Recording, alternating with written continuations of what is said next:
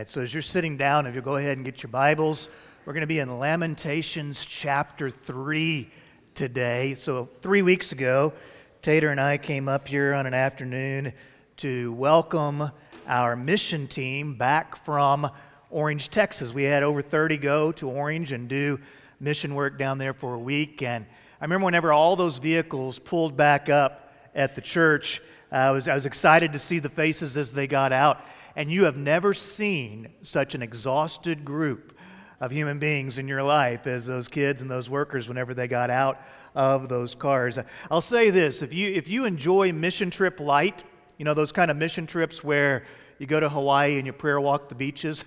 you know, that's it. That's don't go on mission trip with uh, Edge students because when they go on mission trip, they go on mission trip. And they came back, their bodies were absolutely exhausted, but I could also tell that their hearts were full because they had spent a week, and how proud I am of our students to spend a week of their lives investing and helping other, other people. Have you ever noticed that doing the right things in life can be really exhausting? You try to be a, a caring person, you try to be a good parent, you want to be that person at work that actually does what you're supposed to do and be successful in your career, and you try to, through all of this, walk in godliness, and it can be frustrating and it can be tiring. So, school just started. How many of you, teachers and parents, first week of school, you're already worn out? How many of you? yeah, quite a few of us. We're just beginning and we're already worn out. Now, it may surprise you that the Bible contains a book of complaints. the book of Lamentations is essentially a book of complaints. Here's the scene 587 BC, everything falls apart for God's people. The nation of Judah, Jerusalem was in Judah. The Babylonian Empire marched into their city and they conquered the holy city of Jerusalem. So these folks lost everything. They lost their temple where they worshiped, they lost their dignity, they lost their freedom. Many of their possessions were taken from them. In some cases, they had family members killed. Other cases, moms and dads watched their children be taken into slavery, and children watched their parents be enslaved as well. So the book of Lamentations is raw, it's loud. It is a book where people are emotional, they are confused, they are hurt.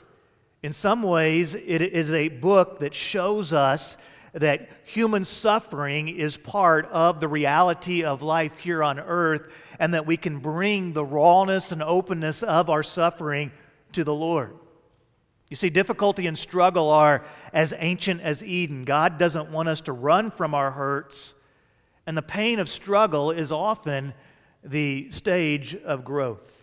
So there are five poems in Lamentations. Each one of the chapters represents a poem, and each of these poems are, are tightly ordered, which actually contrast the chaos of the emotions. In chapter 2 of Lamentations, you begin to discover that the suffering that the people had endured was actually, in large part, because of their actions. Frequently, they had done things that they shouldn't do, and they were now facing the consequences of their actions. And you also begin to see in chapter 2 that there is something called the wrath of God, and that there are times when God disciplines his children. In fact, uh, it attaches the fact that God loves his children to the fact that he's willing to discipline them. Now, you see this in the Bible on several occasions. In Proverbs 3, in Hebrews chapter 12, you see that God disciplines the one he loves. Now, let me just take a quick side trail here with a parenting moment with, with Lash.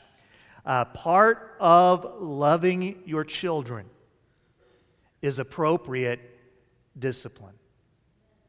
And those of you that are parents, those of you that are grandparents, you just get to play with the kids and give them back, right? Lots of candy and lots of spoiling and all that. But those of us, actually, it's parents and grandparents, we, we have a responsibility to love our children, to teach our children, and then in appropriate ways also discipline our children. It's okay to say no sometimes. It's okay to come into conflict with that fit because you have a love for your child and you're wanting to discipline them. So when you get to the third poem, which is chapter 3, it features one man. And he is crying out to God, and he begins reaching this conclusion. So, all this suffering that we went through, God loves us enough that he is willing to teach us and to discipline us. And so the man reasons that if God loves us so much that he's willing to correct us, then he must also love us in such a way that he's willing to bring new mercies to us. And so this all sets the stage for one of the most encouraging passages in all the Bible. In fact, it's really the only upbeat section in the entire book of Lament, set right in the middle of all the anguish and the pain are verses 22 through 24 of chapter 3. Look with me there. You may recognize these words from some songs. Because of the Lord's faithful love, we do not perish, for his mercies never end. They are new every morning. Great is your faithfulness. I say, The Lord is my portion, and therefore I will put my hope in him. So here's my goal today I want to be an encouragement to you, and I want us specifically to look at these three verses and look at three truths from these verses. I hope that God uses them to speak to your heart no matter where you are today. If you're in a difficult time right now, pay close attention. You need these truths. You say, right now, Lash, my life's pretty easy. I'm doing okay. Well, store this one away. Put it in the vault because one day you'll need the truth of this passage. The first thing that I want you to realize is that God loves you with a faithful love. God loves you with a faithful love. Love is one of the most overused words in our American culture. We use the same word to describe our deepest emotions that we use to describe our favorite food. We even use love to describe a really, really good Facebook post. We love it. And, and often our love is conditional. If someone meets certain standards, then we love them. And if they don't, then we don't love anymore. And so we tend to have this conditional idea of love. So my three year old is still figuring out the, the concept of love. Now, since the moment that he was born, Stacy and I have told him, I love you. Is there anything in your world that melts your heart more than when a little toddler tells you, I love you too?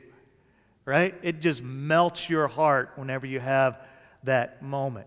But now, my son's three, and so he's still figuring out what love is and, and what it isn't. And so, if you tell him, sometimes if you tell him, no, you can't have a second ice cream right now, he may tell you, well, I no love you no more at that point, okay? Now, here's a second parenting moment with Lash, okay? Don't become part of the drama, okay? It'll be okay. They're three. They're working through their understanding of love. Don't, you know, it's, don't let it destroy you, okay? Work with them. So here, here's what I do I, I look at them calmly and I say, Well, I want you to know I will always love you. Nothing you do or say is going to change my love for you, but you still can't have a second ice cream. So, this is dealing with a three year old who's trying to figure it all out. But at age 33, if he's still renouncing his love over ice cream, then we have a problem. Okay, love is supposed to mature. Our understanding of love is supposed to mature. We're supposed to grow in our, our realization as what it means to, to love someone. And, and figuring out love is part of the maturation process. It takes time, but it's meant to grow up. And mature love is this faithful love that is described here in the passage. It's the love that God displays towards us. In the New Testament, it might be referred to as the agape love, the unconditional, the self sacrificing love that truly wants what's best for another person.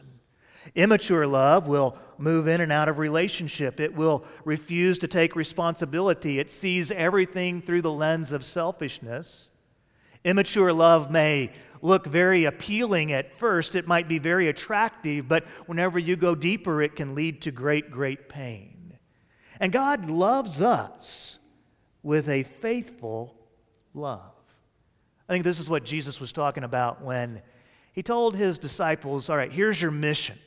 You're supposed to go and make disciples, and you're supposed to go to the ends of the earth. So, what this means is that following Christ is going to take us into some uncharted territory. There's going to be times where we don't have all the answers and where we don't really know what's going on. But Jesus said, Know this no matter where you go, I will never leave you nor forsake you. Why? Because God has a faithful love for us. God's wrath has been satisfied through Christ's death and resurrection, so God loves his children in Christ. And when your faith is in Christ, you are secure. The Bible says nothing can take you out of the hand of Christ because his love for you is faithful even when you misbehave, even whenever you do things wrong, you are secure in His love. He doesn't love you for your loveliness. This isn't Apple Christianity. He loves me, He loves me not, He loves me, He loves me not. God loves you faithfully in Christ. So digest that today. God loves you with a faithful love. Secondly, because of God's faithful love, His mercies never end. In fact, the scripture gives the imagery here that they are new every morning.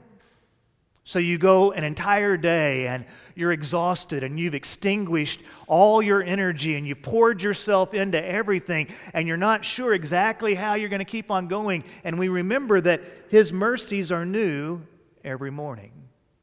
September 13th, 1814. There was a lawyer by the name of Francis Key. And he found himself cowering down. He was in a British truce ship. He had gone to try to negotiate the release of a prisoner, and in the midst of it, he had gotten caught in a battle. It was the height of the War of 1812, and the British ships began firing upon Fort McHenry. Fort McHenry was a strategic fort just outside of the city of Baltimore, and so this had the potential to be a pivotal moment in the War of 1812. Now put yourself in this guy's position. Imagine sitting in a boat and watching through over the river and seeing a fort where some people you know are inside and seeing those bombs hit that fort all night long. Imagine not knowing if you would never see another sunrise. That's where he was. Well, he made it through the night, and dawn came. And so Key looked across the smoke filled river, and he saw that Commander George Armistead had raised the flag. It wasn't a white flag of surrender, instead, it was the American flag of freedom. So Key became inspired and he pulled out a letter, an old letter from his pocket, and on the back of that letter, he captured the moment in poetry. He was a wannabe poet. And so he wrote a poem entitled The Defense of Fort McHenry. Well, a few weeks later, the Baltimore Patriot published this poem, and they matched it to the words or to the lyrics of a popular, or to a tune of a popular folk song. Eventually, that became our national anthem. In 1931, the Star Spangled Banner became the national anthem of the United States. You know, the poems of life are often written in the dawn's early light. Now, I get it. We, we want it to be easy, we, we want things to be tranquil, but you can't have fresh vision until you've journeyed through the darkness. And sometimes we don't realize that part. That healing, that new beginnings occur in the dawn's early light. I, am not telling you to embrace pain. I'm not telling you to become sadistic and just say, I, I want more pain. But in life, pain will eventually embrace you. I'm also not suggesting that if you just think happy thoughts, it'll all go away. Hey, let's just, let's just say some positive words today and I'll make everything go away. But I am saying, you can't have the dawn without the night. And I can testify to you today that on the other side of pain, there is strength. And purpose can rise from despair. This is part of the lament of humanity that sometimes we have to go through the difficult moments. Yesterday at 11 o'clock, I stood right here and there was a family st- sitting right there who had lost a loved one. And I read to them the 23rd Psalm. And I reminded them that when it comes to the valley of the shadow of death, you cannot go over it, you cannot go around it, but you have to go through it. And there are times in our life where we go through a difficult moment and we feel as if it's the night, but whenever you're going through the night, know that God's faithful love takes you through and His mercies are new every morning. And eventually the sun will rise again. And when the sun rises again in that dawn's early light, some of the great poems and memories and strength of life is found. Because God has a faithful love for you, His mercies never end. He hasn't given up on you. He hasn't given up on your family. He hasn't given up on our church. And what's more, He never will. Remember the hymn, Great is Thy Faithfulness? Great is Thy Faithfulness, what? O God, my Father. There is no, turn, no shadow of turning with thee. Thou changest not. Thy compassions, they fail not. As thou hast been, thou forever will be. Great is thy faithfulness, great is thy faithfulness. Morning by morning, new mercies I see. All I have needed, thy hand hath provided. Great is thy faithfulness, Lord, unto me. There's a third truth that I want you to capture today, and that is because the Lord is your portion, you may faithfully place your hope in Him. The Lord is our portion. I never will forget my first day at Parkview Elementary School. My dad had accepted a call to be a pastor at a, a new church, and so I had to change schools. In fact, I started a new school right at the end of spring break, and I went from my favorite teacher ever, Mrs. Franks, at E. Ray Elementary, to the meanest teacher I'd ever had, Mr. Holly. At, at, I'm, I'm kidding. It wasn't. I'm just kidding. Oh, oh, poor Dusty. No, he doesn't deserve it. It, uh, uh, no, it wasn't Dusty. It wasn't Dusty. Dusty was probably two at that time. But, but anyway, so I went to the meanest teacher I'd ever, I'd ever had. Sorry, Izzy. It's, I still love Dusty. And, and I remember lunchtime. And so I went down to the school cafeteria. You remember whenever you used to have to get those little chips they would give you and you'd trade it in for your lunch and you'd get that rectangle pizza that came on the big, tr- big tray? It had the seeds on it. Ugh. Yeah. And so I, I gave the chip and I got my tray and the lunch lady, God bless the lunch ladies, and, and she, she plopped down a piece of lettuce and then she had like an ice cream scoop and she scooped some tuna fish and she plopped it down on top of the lettuce. And then they gave me my tray. I think there was a pretzel rod and some grapes with it too. And, and I was like, ugh, this, this is my portion? We didn't do this at E Ray. Let, let's try this again. How about a little Hutchins barbecue? That'll work. How about some Chick fil A nuggets? That's what I'm talking about right there. I mean, I don't like this portion. Hope is only as good as the object or the person in which you place it. And unfortunately, we often misplace our hope. In church, sometimes we place our hope in our friends, and then we can get disillusioned whenever people let us down.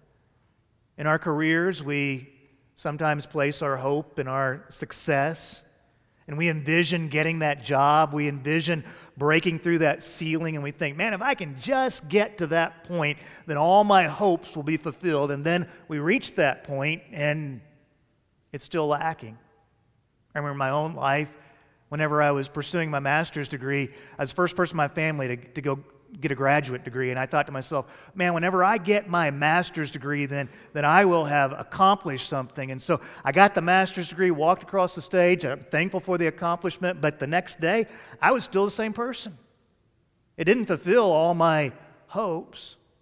For some of us, the story of our life could be captured in two words misplaced hope. Over and over again, you have placed your hope in people or things or organizations and they've let you down.